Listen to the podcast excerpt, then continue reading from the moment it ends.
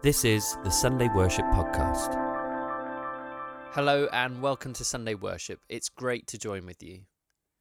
We come this morning full of ourselves, our concerns, our plans, our opinions, our schedules. In this moment, Lord God, help us empty our minds of the relentless I and make space for you.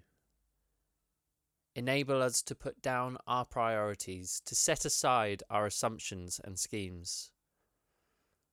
Lord, open our hearts to recognize your love in action in our lives. Reassure us of your divine vision and let us rest in your unending care. Our guest speaker today is Major Malcolm Walters. Malcolm is going to share a message with us from the Acts of the Apostles and why we should praise God in all circumstances of life. Lord, thank you for being always by our side. Encourage us to turn to you every day and to seek your guidance for our lives. Slow us when we try to rush ahead. Prompt us when we delay and hesitate. Steady us when we stumble. Although we cannot always understand this world, remind us that you delight in each one of us and will strengthen and support us to grow in faith and service. Let's join together in the prayer that Jesus taught us. Our Father, who art in heaven, hallowed be your name. Thy kingdom come, thy will be done, on earth as it is in heaven. Give us this day our daily bread, and forgive us our trespasses, as we forgive those who trespass against us. And lead us not into temptation, but deliver us from evil. For thine is the kingdom, the power, and the glory, for ever and ever. Amen. The Bible reading is taken from Acts chapter 16, verses 16 to 31. Paul and Silas in prison. Once, when we were going to the place of prayer, we were met by a female slave who had a spirit by which she predicted the future. She earned a great deal of money for her owners by fortune telling. She followed Paul and the rest of us, shouting, These men are servants of the Most High God, who are telling you the way to be saved. She kept this up for many days.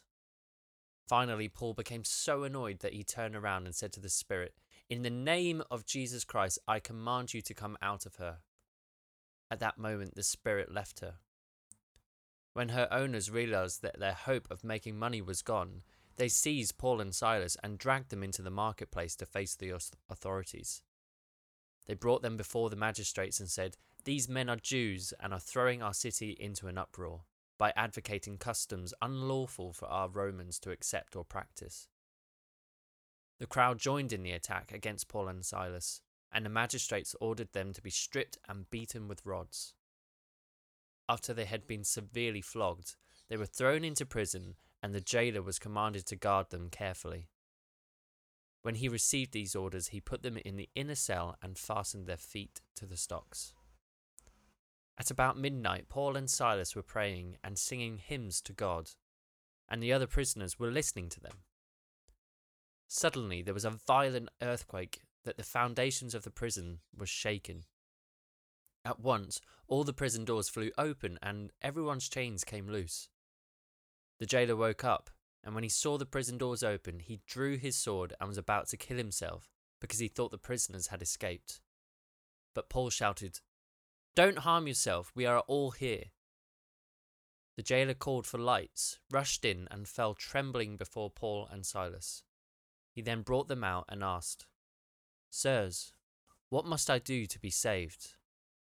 They replied, Believe in the Lord Jesus, and you will be saved, you and your household.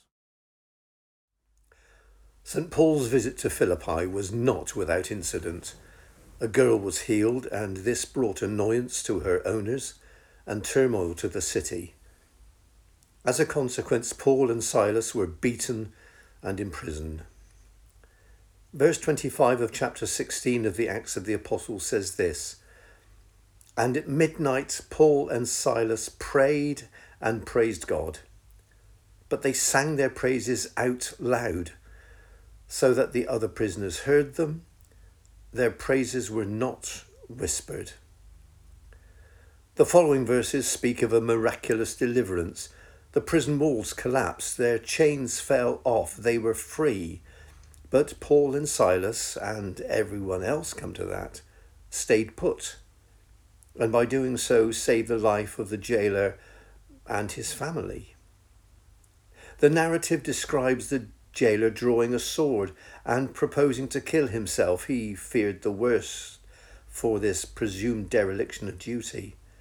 But Paul shouts out, Do yourself no harm, for we are all here. Dear listener, consider this. The jailer's response was, Sirs, what must I do to be saved? He did not say how grateful he was that they'd stayed, or even, Why did you stay? But no, Sirs, what must I do to be saved? There are those scholars who suggest that the jailer knew of the impact that Paul and Silas had already had on the city, and that theirs was a spiritual ministry of God. By remaining, Paul and Silas had succeeded in leading to Christ a significant civil servant of the city when the civic authorities at Philippi learnt that Paul was a Roman citizen, they feared the wrath of the Roman Empire for treating Paul in the way that they had. They pleaded with Paul and Silas to leave. So, after spending some time at the house of a recent convert called Lydia, they left. But a great work had already been done, and you can read that for yourself in Paul's letter to the Philippians. Okay, lessons to be learnt from this. First, we can praise God in all circumstances, not because He has created those circumstances, but that He enables us by His Spirit to deal with each and every situation. What does the anonymous author of Song 663 in the Salvation Army Songbook say in verse 2 of that poem? What though my joys and comforts die, the Lord my Saviour liveth. What though the darkness gather round, songs in the night he giveth. Second lesson is this God is able to turn a catastrophe to our benefit and that of the kingdom. We take examples from Scripture. Joseph, sold into slavery by his brothers, bought by the Egyptian Potiphar, falsely accused, sent to prison, and from there rose to the highest position in Egypt, second only to the Pharaoh. Or consider the Old Testament character Job, seemingly losing everything his health, his wealth, his family, yet refusing to curse God and die and choosing instead to continue trusting God. More recently, Terry Waite, the special envoy to the Archbishop of Canterbury, spent more than a thousand days in solitary confinement as a hostage. Yet he maintained his trust and faith and eventually returned home to the United Kingdom. What is interesting is that Paul and Silas Joseph, Job, and Terry Waite all had something in common. They all believed and trusted in a living, loving God. And finally, dear listener, when confronted by difficulty or loss, what are you going to do? Let's apply today's in- issues to this question. You might be considering global warming, war in Eastern Europe, financial difficulties, industrial unrest, political intrigue. All of these impact on us in one way or another, and by definition can only be resolved by a resolute trust in God. The poet Alfred Ackley, writing in a poem again found in the Salvation Army Songbook, number 847, the following words I serve a risen Saviour. He's in the world today. I know that He is living. Whatever men may say, I see His hand of mercy. I hear His voice of cheer. And just at the time I need Him, He's always near. May God bless us all. A prayer. Most gracious God, we would say, O Lord, Thou knowest. And there may well be times when we need to be aware of that, where, like Paul and Silas, not knowing what the future may hold and possibly fearing the worst if we trust, if we praise, and if we pray, then that will be an evidence of our trust in you. Hear and answer all of our prayers and help us then to leave it to you. In Jesus' name we pray. Amen.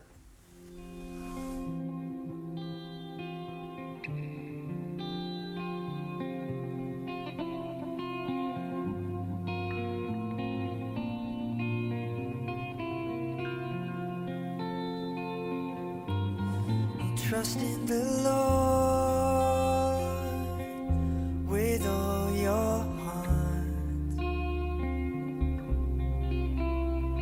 and never, never lean on your own understanding in all of your ways. Acknowledge Him. and He will direct your path. Trust in the Lord with all your heart, and never, never lean on your own understanding in all of your ways. Acknowledge Him, and He